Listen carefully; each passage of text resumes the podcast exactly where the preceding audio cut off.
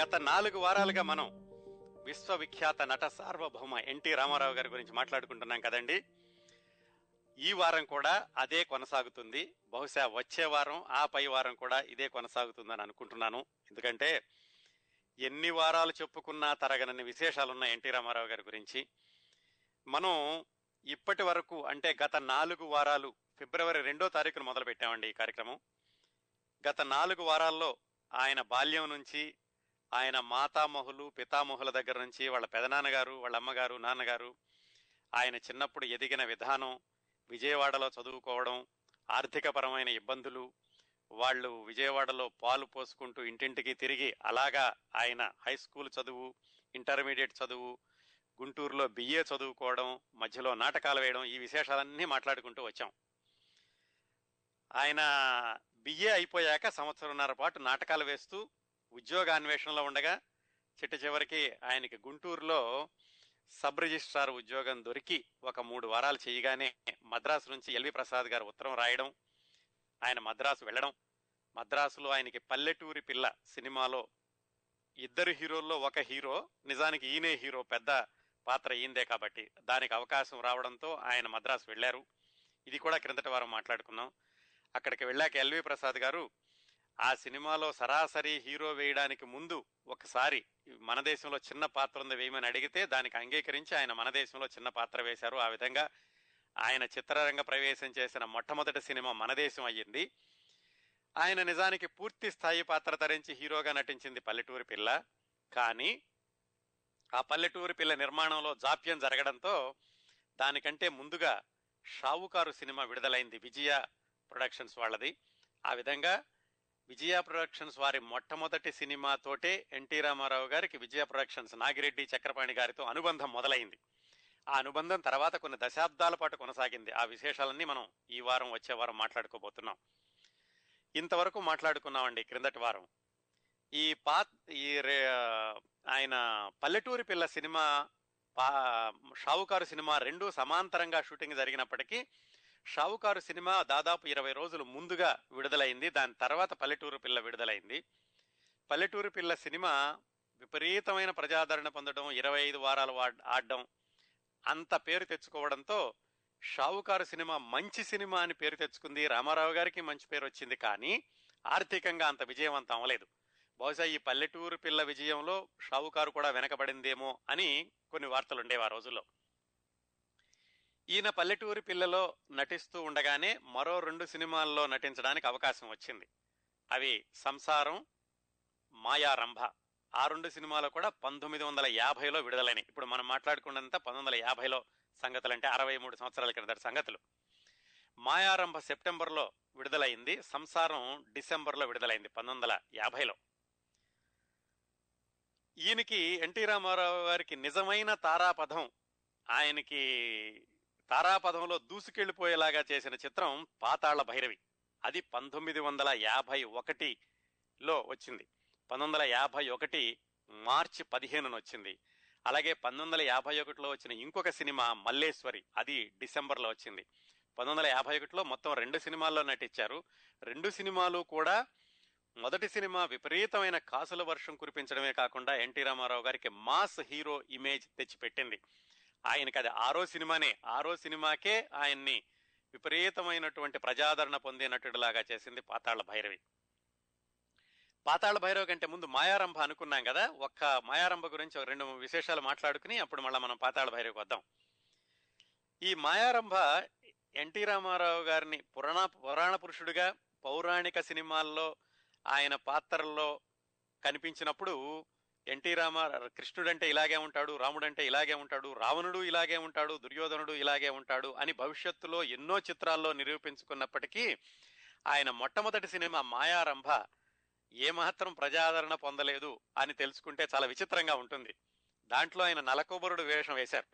ఆయన మొట్టమొదటి పౌరాణిక చిత్రం అది. అంటే ఆయన నటించిన వాటిల్లోనే నాలుగో సినిమా మొట్టమొదటి పౌరాణిక చిత్రం. భవిష్యత్తులో ఎన్నో పౌరాణిక చిత్రాల్లో అద్భుతమైనటువంటి పేరు సంపాదించుకున్న ఎన్టీ రామారావు గారి పౌరాణిక చిత్ర జీవనం మాయారంభ అనే పరాజయం పాలన చిత్రంతో మొదలైంది. అది కూడా ఒక విశేషం.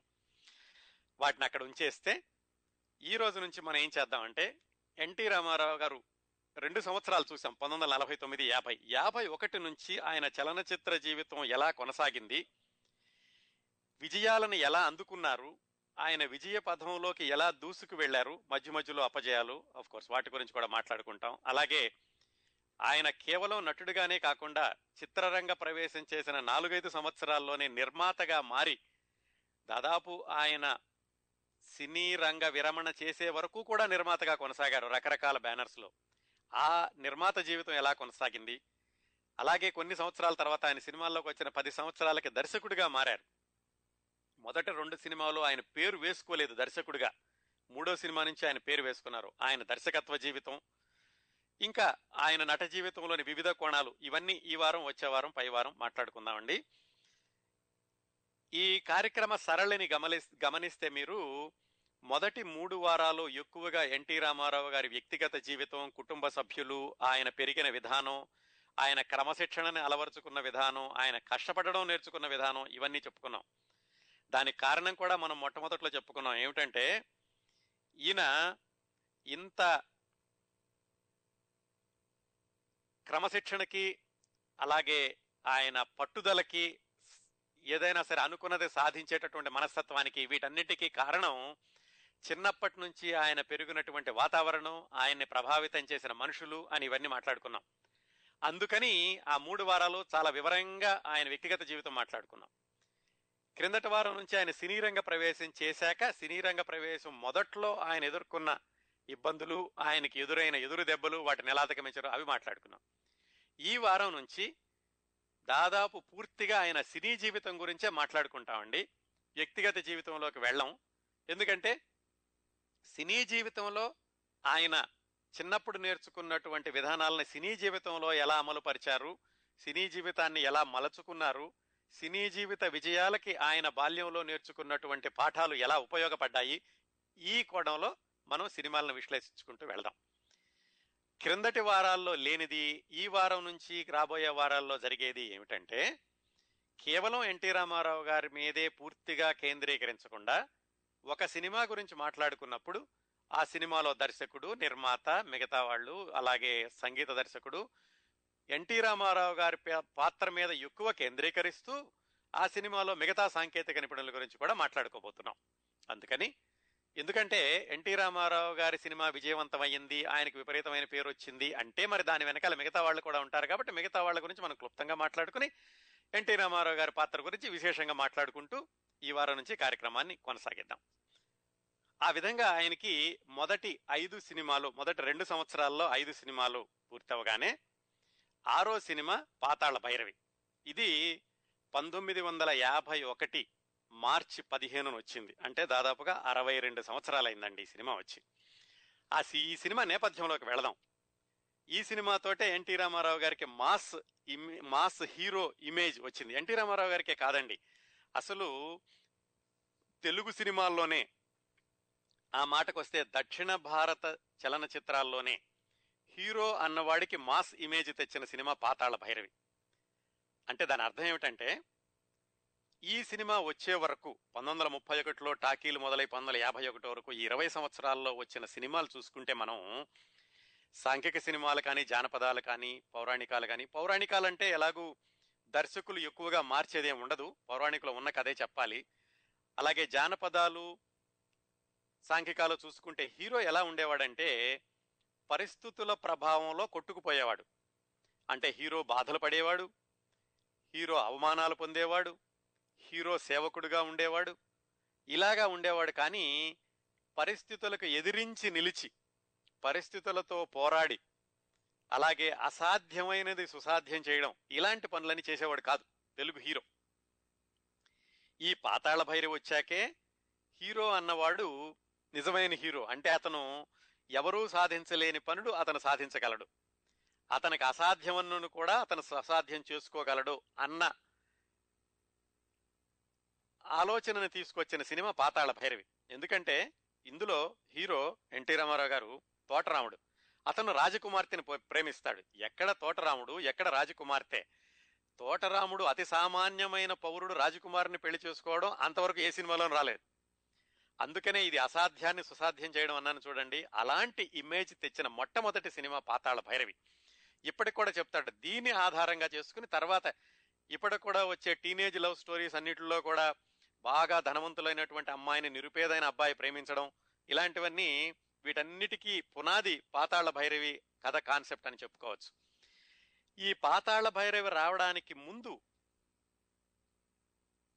ఉత్తర భారతదేశంలో వచ్చే సినిమాల్లో కూడా హీరో అన్నవాడు కేవలం పరిస్థితుల ప్రభావానికి లోనే వెళ్ళిపోయేవాడే కానీ పరిస్థితులను ఎదిరించి నిలిచేవాడు కాదు అనేటటువంటి కథలే వచ్చినాయి ఉత్తర భారతదేశంలో కూడా.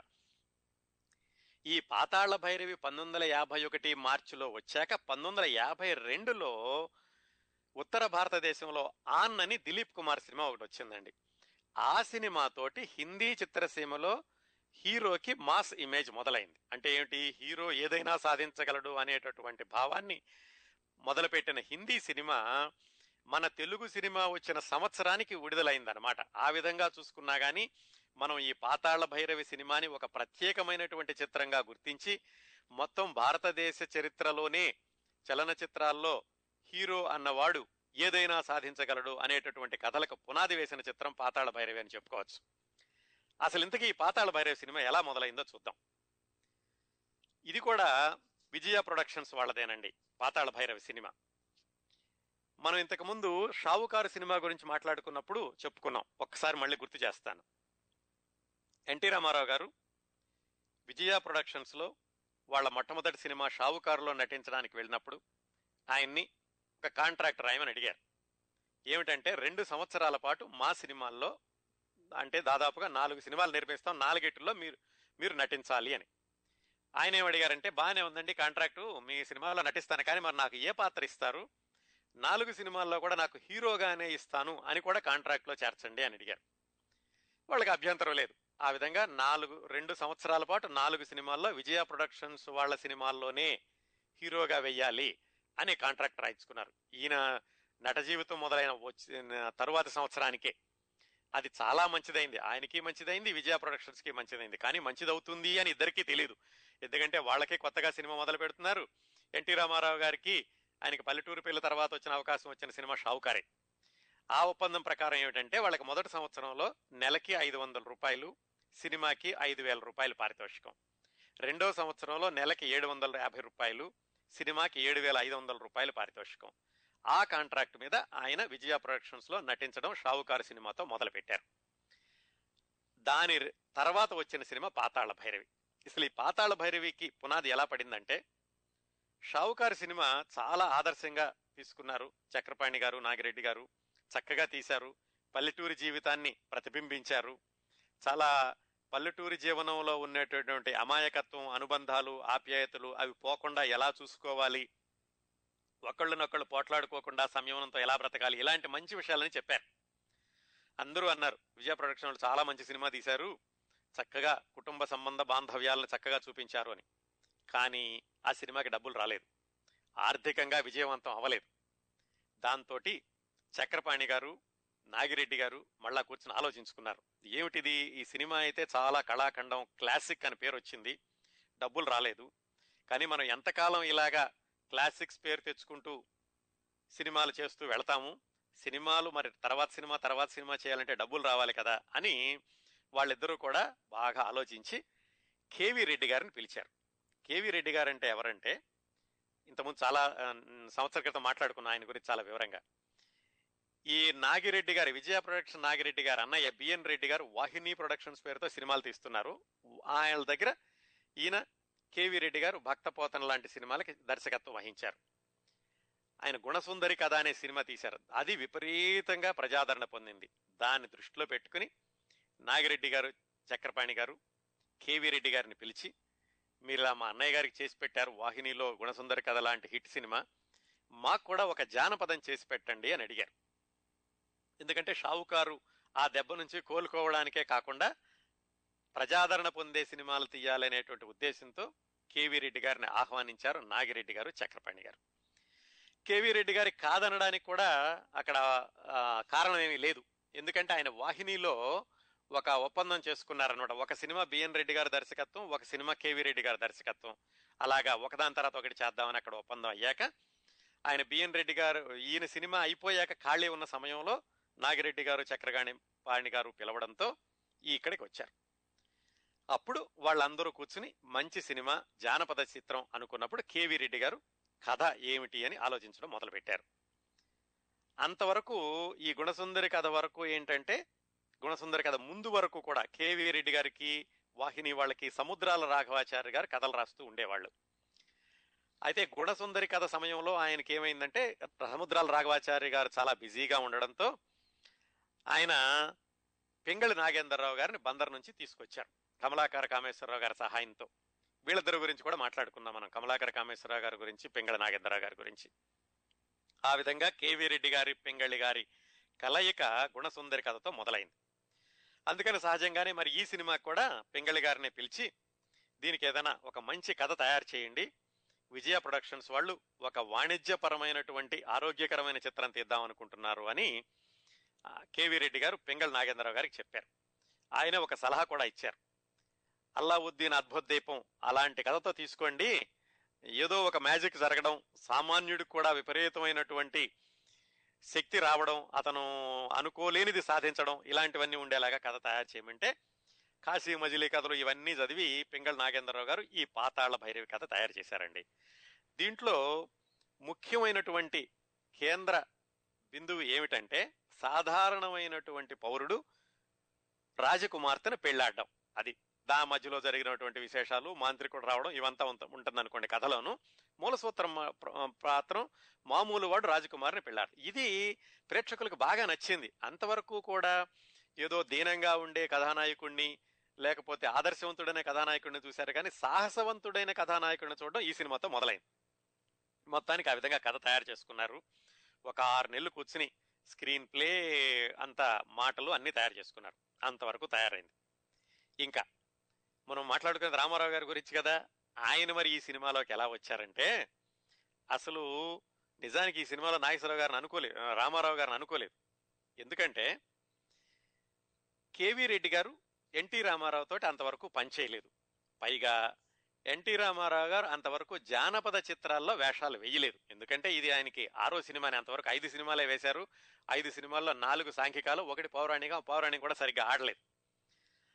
అందుకని ఈ షావుకారు విజయ ప్రొడక్షన్స్ వాళ్ళు మొట్టమొదటి సినిమా షావుకారులో రామారావు గారి వేషం వేశారు కరెక్టే. కానీ కేవి రెడ్డి గారికి మాత్రం నచ్చలేదు. ఎందుకంటే ఈ ఎన్టీ రామారావు అసలు పా జానపద చిత్రాలకి సరిపోతాడో లేదో తెలీదు. అవతల అక్కినే నాగేశ్వరరావు ఉన్నాడు. ఆయన ఇప్పటికే జానపద చిత్రాల్లో వేస్తున్నాడు. బాలరాజు సినిమాతోటి ఆయనకి చక్కటి పేరు వచ్చింది అందుకని అక్కినే నాగేశ్వరరావు గారిని తీసుకుందాము అని కేవీ రెడ్డి గారు సలహా ఇచ్చారు. అక్కినే నాగేశ్వరరావు గారిని హీరోగా తీసుకుని ముక్కామల అని ఒక ఆయన ఉండేవాళ్ళు ఆ రోజుల్లో. ఆయన్ని వీలర్గా తీసుకుందామని కేవీ రెడ్డి గారు సలహా ఇచ్చారు. అయితే నాగిరెడ్డి గారికి చక్రపాణి గారికి ముఖ్యంగా చక్రపాణి గారికి మాత్రం ఎన్టీ రామారావునే తీసుకోవాలి అని ఉంది. ఎందుకంటే షావుకారు సినిమాలో వేషం వేశారు. ఆయనతో కాంట్రాక్ట్ కూడా ఉంది. అంటే వీళ్ళు తీసుకోకపోయినా నష్టం లేదు కానీ రామారావు గారు మాత్రం వీళ్ళ సినిమాలో వేయాలని కాంట్రాక్ట్ ఉంది. అందుకని ఈయన ఎన్టీ రామారావు గారిని సలహా సలహా ఇవ్వడం చెప్పారు. ఎవరు? చక్రపాణి గారు. వీళ్ళిద్దరికీ మధ్యలో ఇంకోటి ఏం జరిగింది? రామారావు గారిని తీసుకుందామా? నాగేశ్వరరావు గారిని తీసుకుందామా? అని వాళ్ళు ఆలోచిస్తున్న పరిస్థితుల్లో తుపాకుల రాజారెడ్డి అని ఒక ఆయన ఉండేవాడు. ఆయన కాకినాడ నుంచి వెళ్ళాడు. అప్పటి సినిమాల్లో అంటే పంతొమ్మిది వందల నలభై ఏడు నలభై ఎనిమిదిలో వచ్చిన సినిమాల్లో మంచి పర్సనాలిటీ ఉండేది ఆయనకి ఆయన వేషాలు ఇస్తూ ఉండేవాడు. ఆయన్ని హీరోగా పెడదాం అనుకున్నారు. ఈ రామారావు నాగేశ్వరరావు మధ్య తేలటం లేదు. ఎందుకు ఆయన హీరోగా పెడదామని ఆయనతోటి పాతాళ భైరవి సినిమా చేస్తున్నారని అప్పట్లోని సినిమా పత్రికల్లో వార్తలు కూడా వచ్చినాయి. ఆయనతోటి రెండు మూడు సీన్లు షూటింగ్ కూడా చేశారు. అందులో నిజం చెప్పమంటారా అబద్ధం చెప్పమంటారా అని ఎన్టీ రామారావు గారి ఫేవరెట్ డైలాగ్ ఉంది కదా దాంతో ఒక మోడల్ షూటింగ్ కూడా చేశారు. కానీ ప్రాబ్లం ఏమైందంటే ఆ రాజారెడ్డి గారి కొంచెం నత్తి ఉంది. ఆ షూటింగ్ చేసి మళ్ళా ఫిలిమ్స్ అన్ని రష్ చూసుకున్నాక వాళ్ళకి నచ్చలేదు. ఈ తుపాకుల రాజారెడ్డి మనకి సరైన హీరో కాదు. అసలే సినిమా దెబ్బతినున్నాం. అని చక్రపాణి గారేమో రామారావు గారి గురించి చెప్తున్నారు. కేవీ రెడ్డి గారికేమో నాగేశ్వరరావు గారి గురించే చేయాలని ఉంది ఇలా వాళ్ళ చర్చలు జరుగుతూ ఉండగా ఒక సంఘటన జరిగింది. ఏమిటంటే వీళ్ళ స్టూడియోలో ఒకరోజు సాయంకాలం రామారావు గారు నాగేశ్వరరావు గారు ఇద్దరు కలిసి టెన్నిస్ ఆడుతున్నారటండి. వాళ్ళిద్దరూ కలిసి అప్పుడు సంసారం సినిమాలో నటిస్తున్నారు. అది కూడా ఒక విశేషం. ఒకే సంవత్సరంలో ఎన్టీ రామారావు నాగేశ్వరరావు కలిసి నటించిన అది పైగా ఎన్టీ రామారావు గారి సినిమాల్లోకి వెళ్ళే మొట్టమొదటి సంవత్సరంలోనే వాళ్ళిద్దరూ కలిసి నటించినట్టు రెండు సినిమాలు వచ్చినాయి అనమాట ఏమిటి? పల్లెటూరి పిల్ల సంసారం. ఈ సంసారం సినిమా షూటింగ్లో ఉండగా సాయంకాలం పూట ఒకసారి రామారావు గారు నాగేశ్వరరావు గారు టెన్నిస్ ఆడుతున్నారట. కేవీ రెడ్డి గారు దూరం నుంచి చూస్తున్నారు. నాగేశ్వరరావు గారు వేసినటువంటి బాలు ఎన్టీ రామారావు గారు కొట్టలేకపోతున్నారు. నాలుగైదు సార్లు ఆయన దాన్ని వదిలేశారు. ఇంకా ఆయనకి బాగా కసిపుట్టి తర్వాత వచ్చే బాల్ని రెండు చేతులతో బ్యాట్ పట్టుకుని విపరీతమైన వేగంతో కొట్టడంతో ఆ బాల్ అసలు స్టూడియో గోడలు దాటి వెళ్ళిపోయిందట. ఆ సమయంలో ఎన్టీ గారు ఎన్టీ రామారావు గారి మొహంలో కనపడినటువంటి భావాలు కేవీ రెడ్డి గారిని వెంటనే మన సినిమాకి పాతాళ భైరవికి ఇతనే సరైన కథానాయకుడు అనేటటువంటి నిర్ణయానికి రావడానికి దోహదపజేసింది అది చూశాక ఈ కుర్రాడికి మంచి పట్టుదల ఉంది. మన సినిమాలో కూడా కావాల్సింది అదే. తోటరాముడు వెళ్ళి సాహసాలు చేసి మాంత్రికుడిని చంపేసి ఇవన్నీ చేయాల్సిన పనులకు ఈ కుర్రాడు సరిపోతాడు అని కేవీ రెడ్డి గారికి మొత్తానికి ఒక ఫ్లాష్ లాగా వెలిగి సరే ఎన్టీ రామారావు గారిని తీసుకుందామని ఆలోచించడం మొదలుపెట్టారు.